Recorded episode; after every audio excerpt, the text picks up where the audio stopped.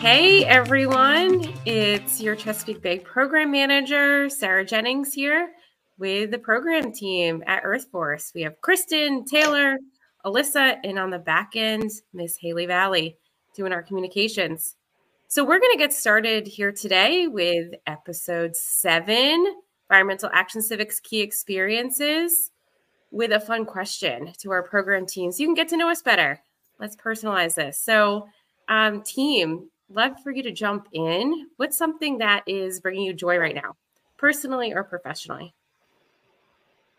I will start us off. Um, I love checking things off my task list. It is like this crazy good feeling. And we got some big things that are rolling out really soon. So stay tuned. We have a uh, like a student toolkit that we're launching.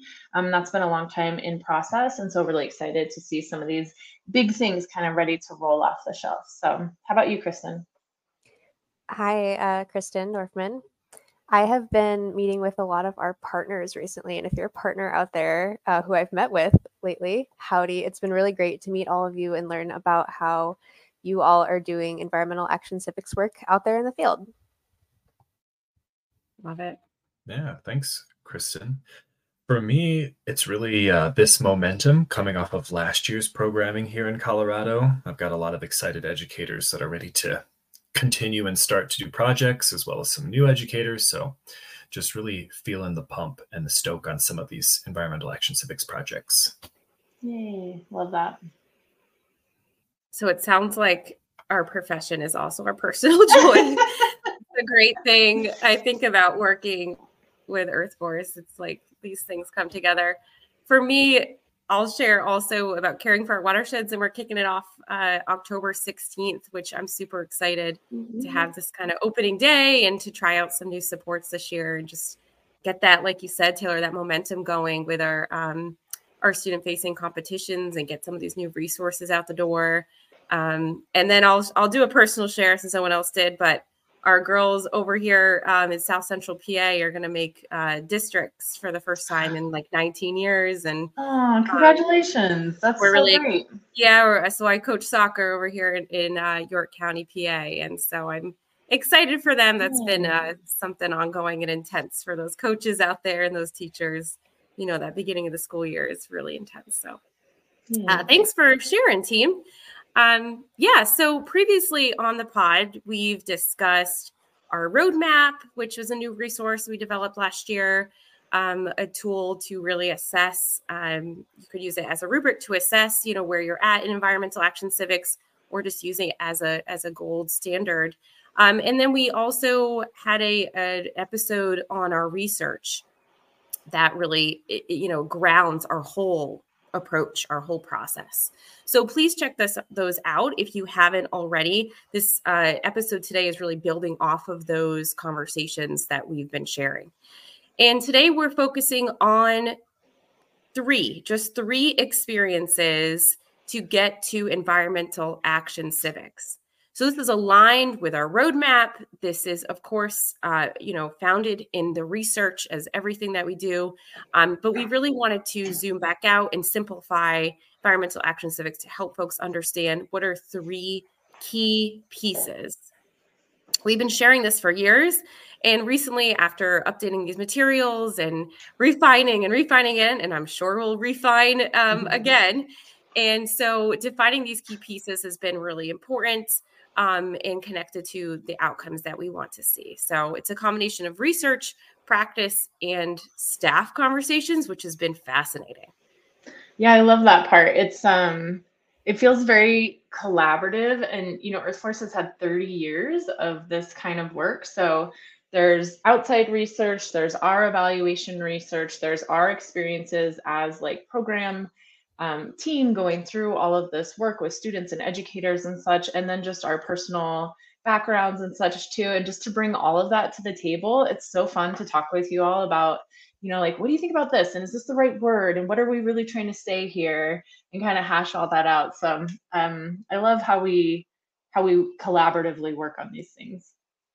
Yeah, we were just talking yesterday about how going through that process of refining these three key experiences was in itself a practice in democratic decision making, which I think is so cool that we're doing that internally on our staff as well. Yeah, totally agree. Absolutely. Yeah, and then bring some of that practice in. I really enjoy because we all come from different places, unique communities, unique needs. It's like, what are mm-hmm. those common threads? It's like, what are the same thing even across our large geographical area? So we've got like this regional focus, but then how does that look locally? And then what's mm-hmm. the same? What's different or what works or what doesn't?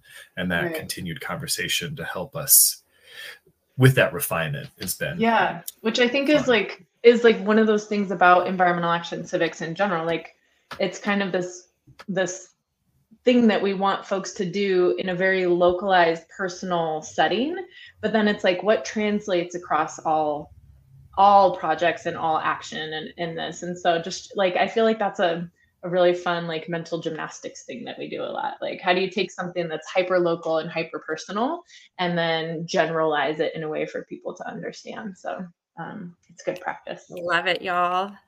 Thanks for that insight. It's been really fun. And I feel so good about where we landed too with these three pieces and that all of our voices were heard. Even our ops team, right, got to weigh in mm-hmm. on this. So um, so you're probably wondering what those are. Tell me, tell me. Um, so we're going to um, dig into these these three key experiences right now, and um, you know, basically, if you want to have maximum impact on civic and environmental outcomes, then this really is the core. Okay, right? It's it's everything boiled down from our process, um, the steps, you know, the roadmap. This is everything boiled down. So here they are. Or Kristen, you want to share? Yeah, I'll go through. Awesome. Yeah. So our first uh, key experience for youth is that youth select an issue that is rooted in their lived experience. So young folks are having the authority to select an issue that reflects their personal experience and addresses a need in their community. And the second key experience is that youth co create their learning environment. So, young folks are working in partnership with their facilitators, their educators, their teachers, and their community stakeholders. So, folks out there in the community, they're sharing in that decision making, responsibility, task management, and that assessment and reflection at the end to look at the process as a whole altogether. And the last key experience that we'll go through is uh, that youth are engaging with community power structures and asking for change. So, youth are advocating for a systemic policy or practice changes that are informed by the issue that they selected and talking to decision makers in their community. So, we're going to go through examples of all three of these to kind of really dig in and, and talk about what that means uh, in real life. Yeah, because sometimes you you say those things and then you're like, that's all great, but what does it look like? Um, and so you all have definitely heard us talk about the mold kids, as we affectionately call them, or the students from Virginia that changed indoor air policy at the state level.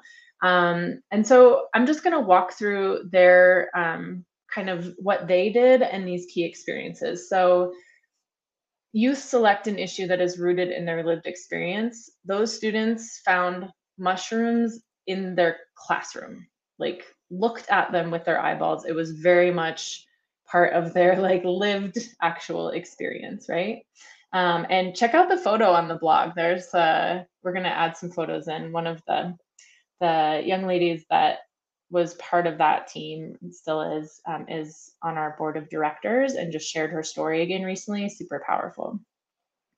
Um, secondly, they co-create their learning environment. Man, that is a packed statement. when Kristen unfolded that, there was all these different pieces. And if you look at our roadmap, there's this whole section in the middle that is like, you know, youth adult partnerships and community engagement and decision making and all of this. But what we're really talking about here is that young people are working in partnership with adults.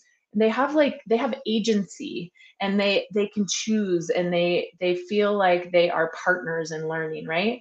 And so in this example um, of the the mold example, these young people had a great educator who's done earth force for a long time and she really had it dialed in. I when i i've talked to multiple different classrooms um, that sh- students from cl- different classrooms of hers and they all say like that she really was able to be that like mentor in the center where she was able to guide them and support them when they needed but that they really felt like they were taking um, control of their learning. Um, these students were responsible for a lot of like the outreach to community members. They were on committees. She would have a, like a vice president and a president that reported directly to her, and then under them would be students that would report up to them. Um, so there was really a lot of, of agency, and students were really co-creating that learning environment. And then engaging with power structures, this youth engage with community power structures to ask for change. Um, I believe they did that something like 17 times. Um, these young people had a presentation that they gave to um, the principal and to the board and just realized that as they kept going, there were just bigger, bigger issues.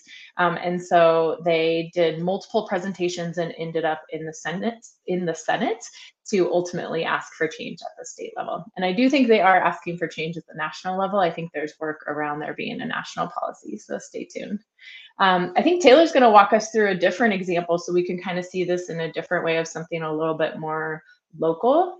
Um, Taylor, Absolutely. you want to take it away? Yeah, because that's it's like an amazing example, like going all the way to the state senate and then even to the national level. But in Colorado, my work really is kind of around community resilience against natural hazards most of the time. And specifically, we also work with GOCO and the Sheridan community. And so um, for those of you who don't know about the Sheridan community, it's it's kind of it's an old old neighborhood and it's small, its own municipality, and so everyone's experience is a little different. Um, so that lived experience of the students and their vision of the community differs from those who may have lived there much longer. So in this particular instance, they engaged in the process, inventoried the community, um, but the the issue they chose was their track field, which was cracked through a series of um, flood damaged pieces. But for them, it was always cracked. So this idea is just like, well, that's how it always has been. That's how it always will be. So like, why do we change it? But going through the process, they actually kind of really thought harder and engaged with other community members or their educators to be like, well, what was it like before? And then uh, in the mid-century they cut out this bowl to create a natural stadium but a tributary ran through this bowl and so there was a lot of conflict between floodplain management and all these things sustainability and foresight so they engaged with um, creating that learning environment which uh, next up so they identified this issue in their lived experience. Like they didn't think it was an issue until talking with their teachers and their community members to be like oh yeah it's an issue. We want to make this space for the community. So th- talking with school administration, Mile High Flood District, other community organizations to be like, well, what's the problem? What's happening here? Um, and through that, they identified that this tributary was was creating this flooding in this area and cracking their track, and it was condemned. They could no longer use this space as a community hub. They used to host, you know, 5K runs. They used to host all kinds of sporting events there. So through all that research and like understanding the history, the history and the timeline, of this, um, they kind of gathered their strengths. So the students were like, well, I'm really good at public speaking. I would like a public speaking role, or I'm really good at editing videos. I can create a presentation. I can put together all this information in a way so that we can present to Mile High Flood District. So instead of kind of taking it on themselves, they're like, hey, this is your jurisdiction. You know, it's your responsibility to manage the floodplains of our community. We've identified this issue would you take this project on and you know prevent this further further flooding. And mile high said absolutely. Well we'll put that project up. We'll make it a priority and start the process. And they ultimately invested about $300,000 to redistribute and redirect this tributary that was running through their sports field. So that's kind of a, a much smaller example of students kind of identifying something researching it putting their strengths together and then asking for that change for the people in power that can actually make that difference. I love that example, Taylor, because they asked for the change and that was the action. They didn't Correct. have any, you know, which is, um, I just think is a great example. It doesn't cost any money, right? Mm-hmm. So thank you guys. Thank you, Taylor. Thank you, Alyssa. Thank you, Kristen. Um, we're going to wrap up here. And I just want to you know zoom back out. So those key experiences that you guys shared in these examples right? Youths were selecting an issue that is rooted in their lived experience um, that addresses a community need. Youth are co-creating their learning environment. They're working in partnership with their educators. They're uh, assessing and reflecting. And you know youth are engaging with community power structures to ask for the change. There's that civic action piece right? That's part of environmental yeah. action civics. So those are the three boiled down components that um, you know we wanted to share with you here today. And so i hope that you're ready to do this. We offer youth in your classrooms um, programs to get started on environmental action civics. Um, and so please check out our um, our website, our resources page, and YouTube. So we're going to link the the YouTube channel in our show uh, show notes in the blog there, so you can see other examples of this in play. And then we are hosting also a train the trainer this October. So if you are working in more of this capacity building or you know working to train educators, um, you know please get trained up on this with us. We would love to have you and uh, and reach out. So thanks so much for tuning in today. Don't forget to leave a comment, share what you think about these three experiences, and we'll see you in two weeks. Bye, y'all. Bye, everybody. See you later. Bye.